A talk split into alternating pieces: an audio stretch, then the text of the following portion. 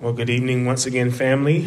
Um, I pray everyone had a, a, wonderful Thanksgiving. I was catching up with a lot of you all before the service and even before service today, uh, just hearing how you all's Thanksgiving went. So praise God that uh, seems that everyone, for the most part, had a had a good Thanksgiving.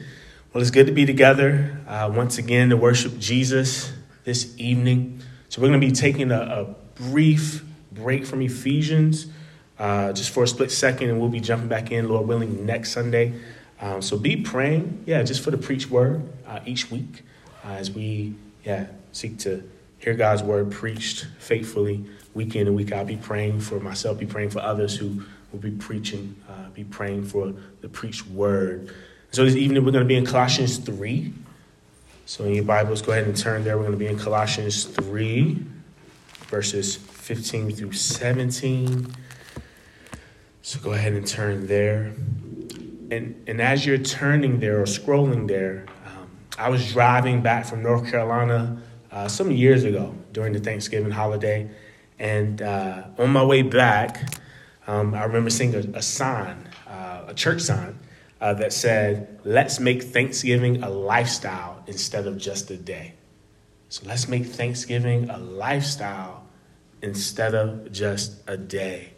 And that just struck me uh, when I was driving back and has, you know, been something that's been in my mind since then, just in thinking about, you know, the Thanksgiving season and just, you know, all of life. Uh, what if what if we make Thanksgiving? What if we make thankfulness a lifestyle, right? Uh, versus just being a day or a particular season. I mean, how much joy would you and I experience if we were more thankful? We were more thankful. How much joy would you and I experience if we, you know, strive to be more grateful, right? Me, all of us strive to be more grateful uh, for what we do have um, or where we are in life currently versus, you know, ungrateful or uh, experiencing ingratitude for, for where we are in life or what we don't have. I mean, how much more joy will be experienced if we're more thankful. So, this evening, from God's word, from this text, I hope that we'll all see thankfulness uh, in, a, in a fresh way. So, before we dive in, let me ask God for his help again. Let me, let me pray for us. Father in heaven, uh, as we have already been praying and singing and praising you, um, God, now uh, as we hear your word proclaimed, God, I pray, um, yeah, that you would speak to us all, that you would, from your word, Speak to our hearts, God. Help us, Lord, uh, as we think about thankfulness this evening. Help us to be more thankful. God, we, yeah, can't do that in and of ourselves in our own strength. We, we need your spirit to help us. Uh, sometimes in the midst of hardships and in struggles and just challenges and just just so many different things. Sometimes, um, yeah, we we don't thank you enough or we aren't thankful enough. And so, God, I pray that you would help us to set our eyes on you this evening, um, set our hearts on you, and help us all uh, to be more thankful, to be more grateful. Um, we pray all these things in Christ's name. Amen. Amen. So, so Colossians 3 Verse 15 starts with this it says, And let the peace of Christ rule in your hearts, to which indeed you were called in one body, and be thankful. Let the word of Christ dwell in you richly, teaching and admonishing one another in all wisdom, singing psalms and hymns and spiritual songs with thankfulness in your hearts to God. And whatever you do, in word or deed, do everything in the name of the Lord Jesus, giving thanks to God the Father through him. And so typically, you know, for us at CHCC, uh, we, as we are in the book of Ephesians, we're going by verse by verse. Uh, today we're uh, in Colossians, and we're going to just be pulling out uh, these few verses uh, in thinking about thankfulness. Um, and so if you're taking notes this evening, here's the main idea of our passage. Thankfulness is to be a lifestyle for the Christian. Thankfulness is to be a lifestyle for the Christian. So we're going to look at three things from this uh, these few verses in particular. So, thing number one, thankfulness as a response to God. That's verse 15. Thing number two, thankfulness as worship to God. That's verse 16. Thing number three, thankfulness as motivation for God. And that's verse 17. So, theme number one, thankfulness as a response to God. Theme number two, thankfulness as worship to God. And then theme number three, thankfulness as motivation for God. So, a little bit of background about the book of Colossians is that the uh, author is Paul, right? Same author who wrote the book of Ephesians is, is Paul, and he's writing to uh, the church at Colossae. And so, uh, Colossae would be modern day Turkey. Um, and so, he's writing to a church there that had been recently planted, and they were combating Greek philosophy. So they were combating Greek philosophy, and what that is is Jesus plus knowledge. So Greek philosophy, Jesus uh, isn't enough; they need knowledge, and so they're they're seeking knowledge. And so Jesus plus knowledge, but then they were also uh, battling legalism, and so not only Jesus, but Jesus plus works, uh, what you do uh, plus Jesus, and, and and that would encompass salvation for you. And so they're battling Greek philosophy and then legalism. So it's not surprising uh, that Paul reminds the church at Colossae uh, of their identity in Christ at the beginning of chapter 3. Um, so you see at the beginning of chapter 3, look there with me, he says, verse 1, he says, If then you have been raised with Christ, seek the things that are above where Christ is, seated at the right hand of God. Set your minds on things that are above, not on things that are on earth. For you have died, and your life is hidden with Christ in God. When Christ, who is your life, appears, then you also will appear with him in glory. And so, you know, he reminds them of, of who they are in Christ uh, and that they are to seek Christ. Uh, and then from there, he goes on and talks about putting to death, right? Putting to death what's earthly in them, in us. So putting these things to death. And we looked at this last week as we were in Ephesians 4 in the parallel passage, but he's telling them to put to death sin, right?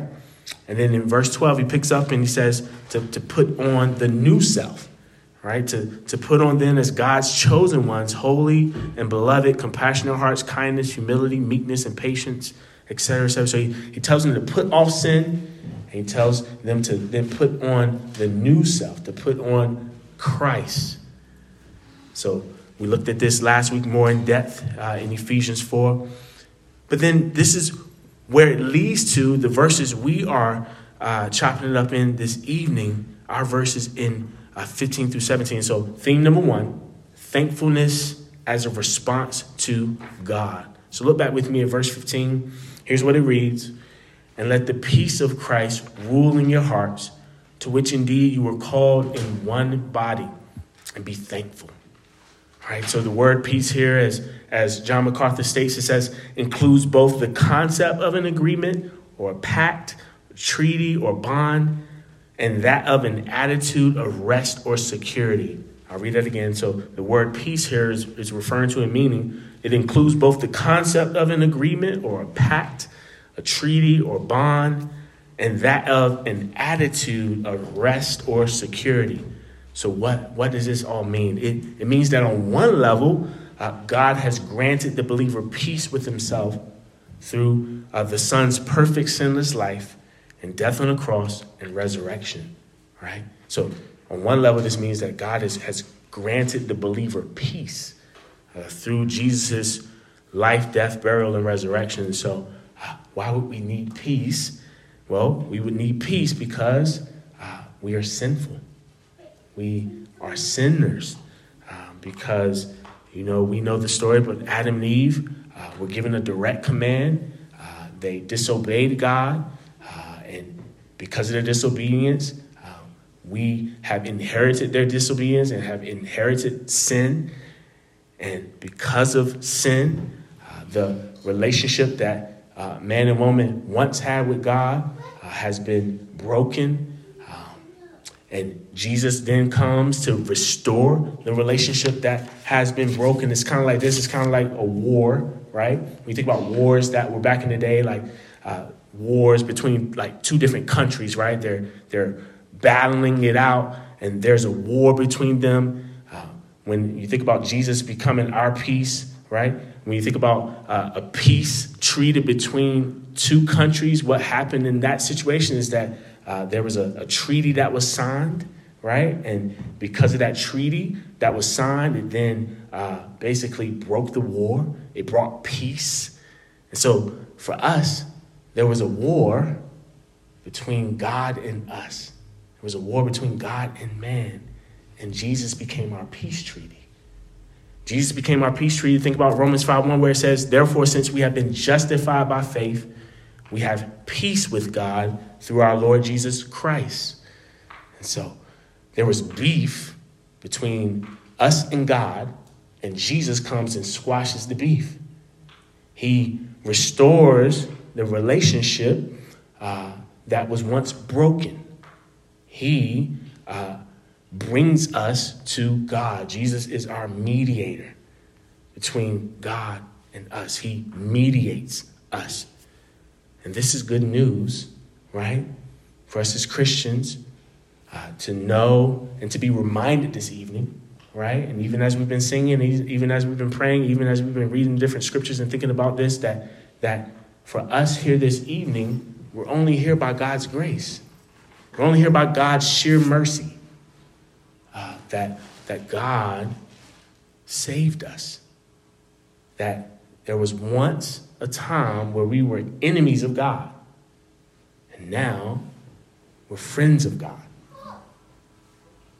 We, at one point, uh, were headed down a road to destruction, to hell, but God saves us, and He then puts us on the road to, to Him, to, to life, grants us eternal life. So, God grants us peace at salvation and then on another level, God gives the believer peace in the form of rest or security. So, right, He gives us peace at salvation, right? So that's peace between God and, and us that Jesus has given us, granted us. But then on the flip side, God also then gives us peace in the form of rest or security. I love how uh, God's big story uh, it's a podcast that we're listening with LJ. It's a really good podcast. Um, I love how they define peace. They said peace is when you're complete and whole on the inside. You're complete and whole on the inside. God is peace, and He then gives us peace. So, this type of peace is a result of the peace He's objectively uh, given us. And when I say objectively, what I mean by that is it's in a way that is not influenced by personal feelings or opinions, right? So he's given us peace objectively that isn't influenced by, like, you know, um, yeah, personal feelings or, you know, particular opinions. He's given us peace through Christ, granted us peace through Christ, but then subjectively, and what I mean by that is he's given us peace in a way that is based on personal feelings or particular taste or opinions. So, subjectively, we have been given peace. Objectively, we've been granted peace. Subjectively, we've been given peace. And this peace, Paul says in Philippians 4 7, this peace surpasses all understanding, and that it will guard our hearts and minds in Christ Jesus. So I think about uh, Dennis Rodman. Uh, those of us who know, I think everybody in the room knows Dennis Rodman. Um, He's arguably one of the greatest defenders of all times. Uh, you think about uh, this peace uh, defending us, right? This is what it says. It says, so this peace surpasses all understanding. It's, it's you know, it's, it's when we, yeah, it's, it's, it's big, it's vast, it's, you know, comprehensive, uh, surpasses all understanding. But then it will guard, it will defend our hearts and minds in Christ Jesus. So this peace will defend, it will guard, and it will stay close to us in Christ Jesus. So what, what are some things that it might guard against? What are some of these things that that peace in God that we experience subjectively with God?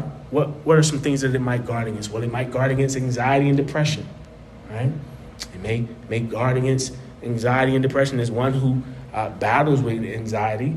Uh, I know it's real, uh, it's a struggle, and when you think about having this, this peace that, that comes from God, this, this, this sense of peace that um, no matter the things that are happening in life, no matter, um, yeah, the, the small, particular daily task or different things that might be small, that might become big to me or to you, no matter, uh, there's still a peace that I can experience with God, knowing that it's okay knowing that it's to be okay because God has given me peace about this particular task or this particular meeting, whatever it might be.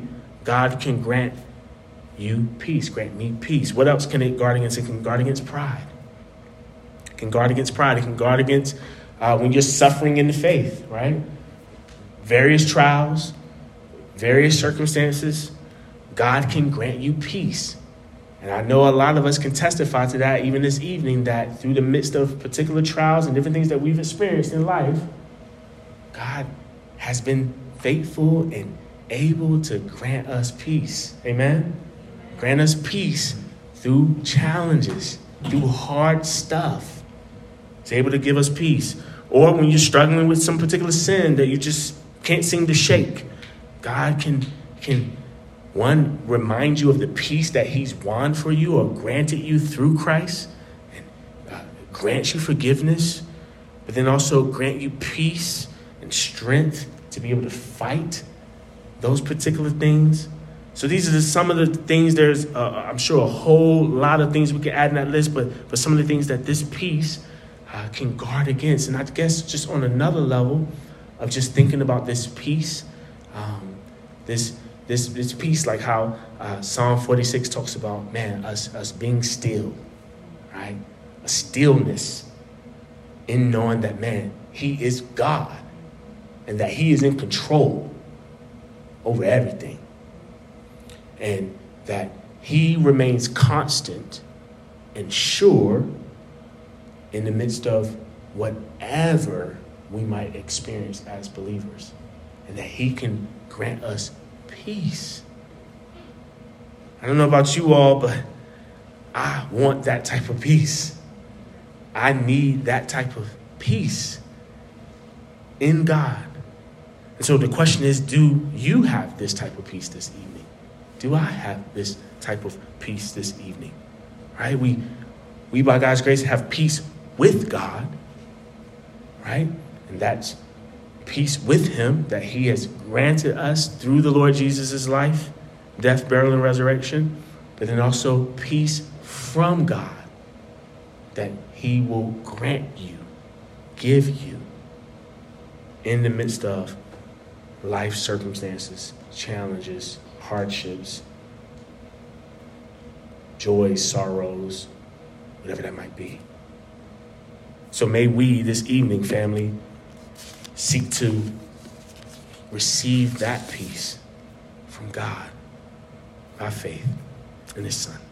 So then, what should this peace of Christ do? What should this peace of Christ do? Well, in verse 15a, it says, Rule in your hearts. So, this type of peace should rule in our hearts. In other words, let the peace you have with God and the peace you have from God rule in your hearts. The idea here is to let this peace from God guide your decisions, to guide your thoughts. Let this peace rule in your hearts, which then all leads to the reality uh, that believers are called to live in peace with one another, right? We're called to live in peace with one another. And so we are one body. Look back with me at verse 15b. What does it say? It says, So rule in your hearts, to which indeed you were called in one body. Called in one body. I don't want you to miss this this evening. Not only is this peace objective and subjective, right? But it's also relational. It's also relational. Meaning that if you have the peace of Christ in you and it's ruling in your hearts, then you and I are going to seek to live peaceably with all. Romans 12, 18. And we're going to seek to live peaceably with all. So the question is for, for you and for me, how's that going for you this evening? How's that going for us this evening? Are you a person who strives to live in peace with everyone? Or, on the flip side, are you someone who goes from zero to a hundred real quick? Do you do you are you someone who goes from X to Y to Z real fast? Are you seeking to live in peace with everyone? So when you put this all together, to maintain a peaceful heart, as one commentator says, as one who maintains a peaceful heart, is one who must be thankful. To maintain a peaceful heart is one who must be thankful.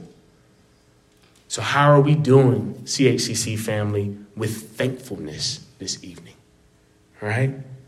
We, we think about what I started with in the beginning of the sermon that when I saw that church sign talking about, you know, what, what if, you know, Thanksgiving was, was not just a day, but a lifestyle? Thankfulness is to be a lifestyle for us, I believe, family. So, as we are in Christ, may we be reminded this evening of all the things that we are to be thankful for this evening. All the ways that God has shown himself to be faithful to us thus far and will continue. All of the ways that he has displayed his grace and his goodness towards us. All of the ways that he's provided for us and ultimately providing salvation in his son. May we find many, many ways to be thankful this evening. So, being thankful is a huge theme all over the book of Colossians. So, Colossians 1 3, it says, We always thank God the Father of our Lord Jesus Christ when we pray for you, right? So Paul uh, thanking God in his prayers. Colossians 1:12, giving thanks to the Father who has qualified you to share in the inheritance of the saints in light. Colossians 2 7, rooted and built up in him and established in the faith, just as you were taught, abounding in thanksgiving. And then in our text alone is mentioned three times as we've read it this evening. But in Colossians 4 2, continue steadfastly in prayer, being watchful in it with thanksgiving. So the whole book of Colossians is, is, is filled with thanksgiving, with thankfulness. So gratitude becomes a natural posture for believers in response to all that God has done for us. Gratitude should and can become a natural posture for us as believers in response to all that God has done for us. There are a lot of other places in Scripture that show gratitude as a mark of a believer. Here's one example. 1 Thessalonians 5:18, give thanks in all circumstances, for this is the will of God in Christ Jesus for you. Being thankful, as we see in this text, is the will of God for you and for me, Christian. You want to know what the will of the Lord is for your life? Be thankful. Be thankful. But on the other hand, ingratitude marks unbelievers. So Romans 121 says, For although they knew God, they did not honor him as God or give thanks to him, but they became futile in their thinking, and their foolish hearts were darkened. So, what's our response this evening to God? Is it, is it gratitude? Is it thankfulness? I pray that we would be thankful this evening. Once again, in the midst of so many things, I know, even from what we've experienced as a family, even from what you all have experienced as families, and hard things, suffering, challenges, almost feeling like you can't catch your breath at times because there's so many different things hitting you left and right. But I pray that even in the midst of all of that, we will seek God for his peace. Peace that is available to us. We look to him. And in, in a web that may have us caught in ingratitude, stuck in a posture of not being grateful or thankful, I pray that we will be reminded once again how much we are to be thankful for. So that's thing number one thankfulness as a response to God. Thing number two, thankfulness as worship to God. Look down with me at verse 16. It reads as follows Let the word of Christ dwell in you richly, teaching and admonishing one another in all wisdom, singing psalms and hymns and spiritual songs with thankfulness in your hearts to God. So let me break down a few of these phrases or words in the text. So uh, the word of Christ, as one commentator puts it, means the revelation he brought into the world, which is which is Scripture. So the word of Christ, meaning uh, God's word here, Scripture, dwell, referring to uh, to live in or to be at home. Uh, Paul calls upon believers to let the word take up residence and be at home in our lives, right? So that word dwell meaning to, to live in or to be at home. So Paul's idea here is to, to the word to take up residence and to, to live in our lives, to, to be at home with us. And then richly could be translated abundantly or extravagantly rich. And so he's saying, let the words of Christ dwell in us richly. Let the word of Christ dwell in us richly. Do you want the word of God to dwell in you like this? I do. I want the words of Christ. I want God's word to be at home in me. And I pray the same for you all, family. So, how, how does this happen? How, how can the word of Christ dwell in us richly? Well, in order for it to dwell in us, in order for us to, yeah, for it to, to take up residence in us, then we have to read it. We have to, we have to read it. We have to read God's word. We have to study God's word. We have to meditate on God's word. And then we have to delight. Delight in God's word. What does it mean to delight? Well, when you delight in something, you, you enjoy it, you love it, you cherish it. So, reading, studying, meditating, delighting in God's word personally, but then also in community. So, doing that, like, like is already happening in discipling pods or one on one settings, but reading and studying meditating, delighting in God's word. So, uh, I want to encourage you, if you're not already, to seek to be reading the Bible four more days a week, right?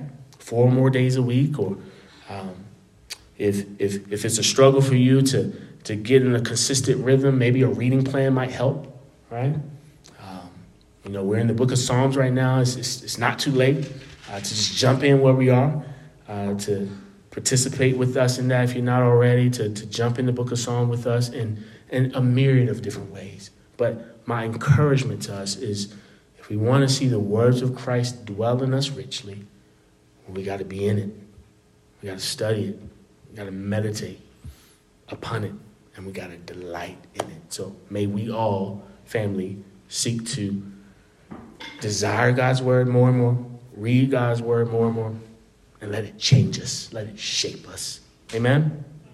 Amen. So this passage is a parallel to Ephesians 5 19 through 21. So this particular part of the verse is a parallel uh, to Ephesians 5 19 to 21. As it reads, it says, addressing one another in psalms and hymns and spiritual songs singing and making melody to the Lord with your heart, giving thanks always and for everything to God the Father in the name of our Lord Jesus Christ, submitting to one another out of reverence for Christ. So, the word of Christ dwelling in the believer results in teaching and admonishing, admonishing meaning uh, warning someone of consequences for their behavior right? So the word of Christ dwelling in the believer results in teaching and admonishing. But the word of Christ dwelling richly in someone doesn't just produce information, it produces emotion. So it results, this is what I believe Paul is getting at here, it results in singing psalms and hymns and spiritual songs. So we're worshiping because of this good word from God, from Christ his word resulting in emotion. So, not just producing information, but producing emotion, producing worship. And so, Psalms, as MacArthur says here, Psalms were taken from the Old Testament Psalter, uh, the book of Psalms. So, they sang psalms put to music, much as we do today, right? Uh, hymns were expressions of praise to God. It is thought that some portions of the New Testament, such as Colossians 1 15 through 20 or Philippians 2 6 to 11, uh, were originally hymns sung in the early church, right? So, psalms, hymns, and then spiritual songs emphasize like testimony. So, you think about Revelation 5 9 through 10, uh, they express in song what God has done for us, right? So, spiritual songs emphasizing kind of a, a testimony of, as to what God has done, His goodness and grace towards us. So you think about Revelation 5 as it reads here, it says, And they sang a new song, saying, Worthy are you to take the scroll and to open its seals, for you were slain, and by your blood you ransomed people for God from every tribe and language and people and nation. And you have made them a kingdom and priests to our God, and they shall reign on the earth. So, testimony to, to what God has, has done as an example here. So, what would it look like? I know we've seen this in different spaces we've been in, I'm sure. But what would it look like? Yeah, here at CHCC, if spoken word, and Christian hip hop, and contemporary music, and gospel music, and other music forms in that way were expressed in our service. Right? as we are, yeah, through God's word, being compelled to worship God in song in all of these different ways. What would it look like for us as a church or for other churches in that way? So, follow this as we worship through the teaching of the word and song. We're to do this with thankfulness in your hearts to God. Verse 16, as the text says, it says, So as we do these particular things, we are to do it with thankfulness in your hearts to God. So think about it. You and I, we deserve death because of our sin, but Jesus took the death we deserved. And he, yeah, took the death we deserved. He uh, gave us, yeah, eternal life. He granted us eternal life.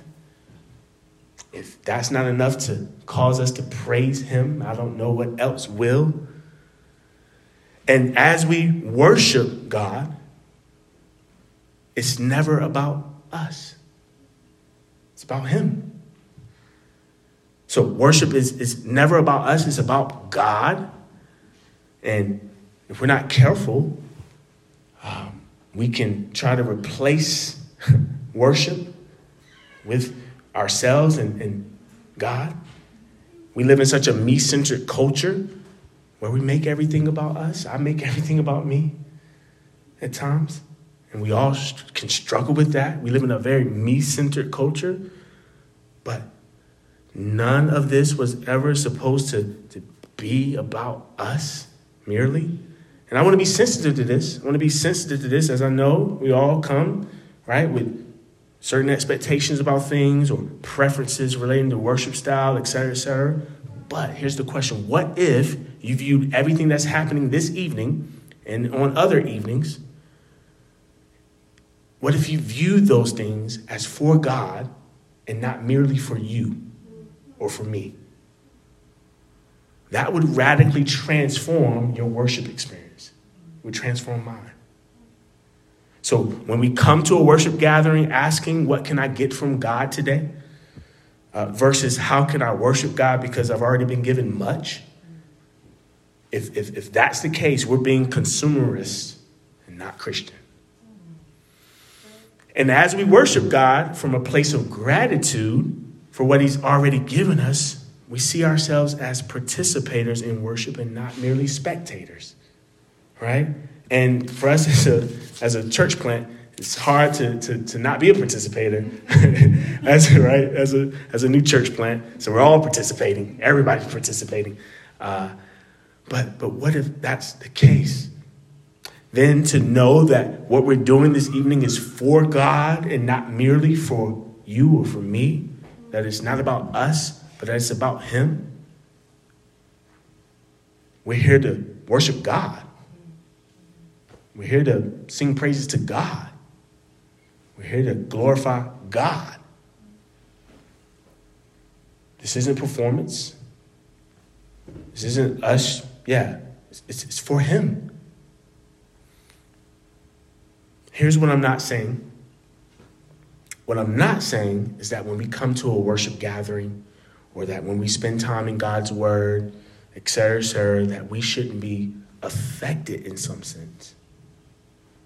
Hopefully, you are encouraged or convicted or challenged or you experience joy or peace as a result or hope as a result of reading God's word and gathering with his people.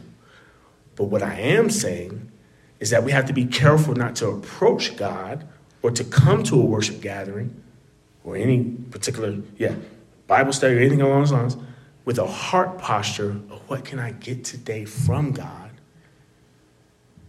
when God has already given us much. And because He's given us much, He's calling us to worship Him because of that. Does that make sense? That our motivations, which we'll even look at this last point, our motivations for worship are to be God and not what we can get from God.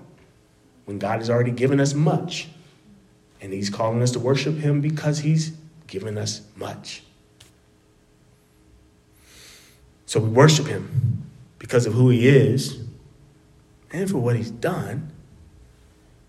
But we're not worshiping him merely because of what we are trying to get from him.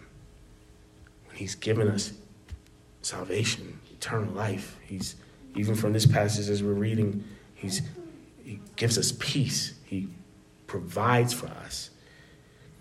And so as we worship God, the point of it all here in this, in this text is that as we do worship Him, He's calling us to be thankful.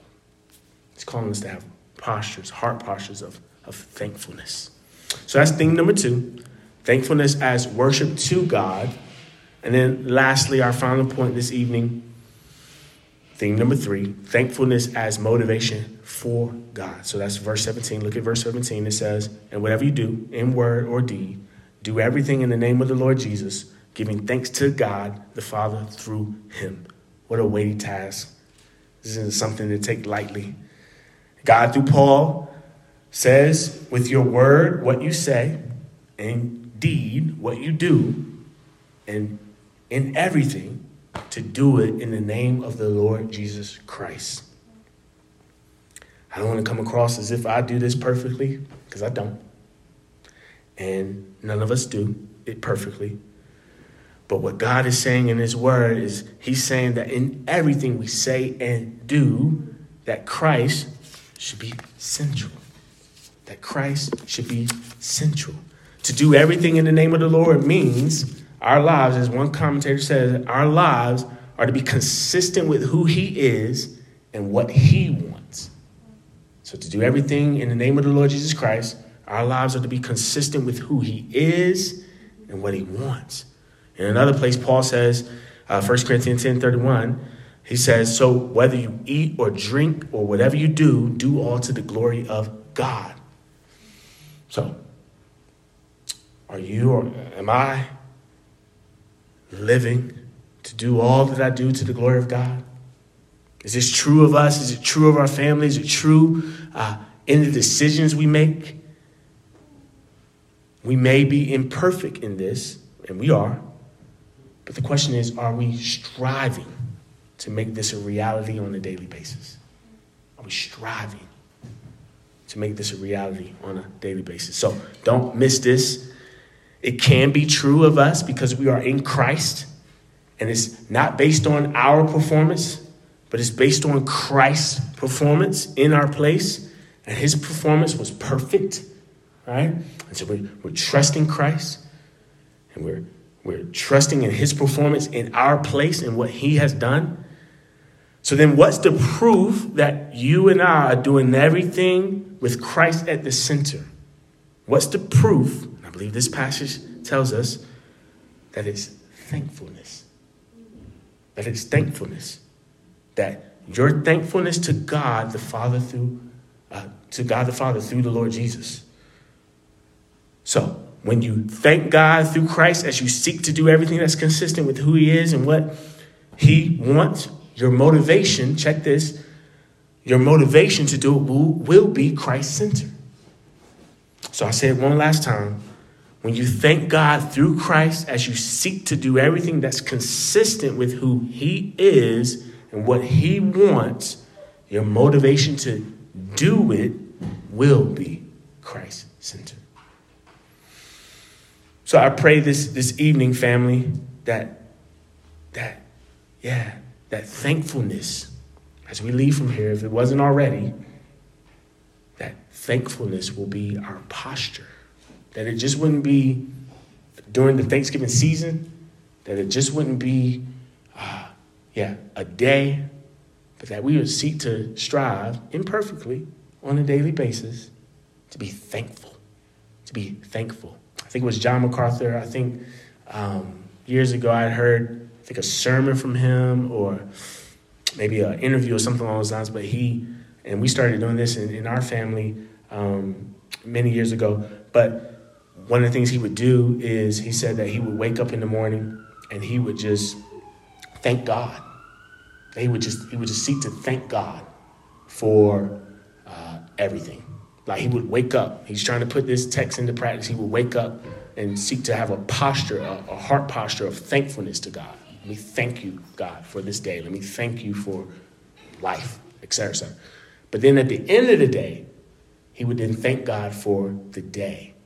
He would thank God for all of the different uh, ways that God has shown his goodness and faithfulness and, and all these different things, and, and thank him for the day.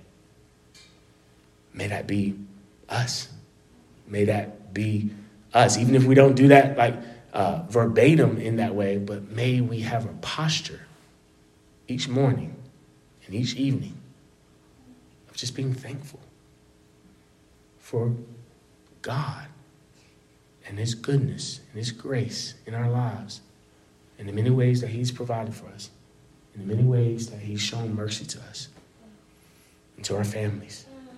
And so may that be us, I pray. So, theme number one, thankfulness as a response to God. Number two, thankfulness as worship to God. And then lastly, three, as we just ended, thankfulness as motivation for God. So as the team comes back up, let me let me just invite us to just spend a moment um, of just yeah, just silence before you and God, you and God praying, you praying to God and specifically, um, yeah, repenting. Repenting of the times that this week, even during Thanksgiving, where you and I may have been just uh, with ingratitude. Ingratitude. And let's pray and ask God to give us grateful hearts and to continue to give us grateful hearts. So let's do that now. Let's, let's spend some time doing that, then I'll close this.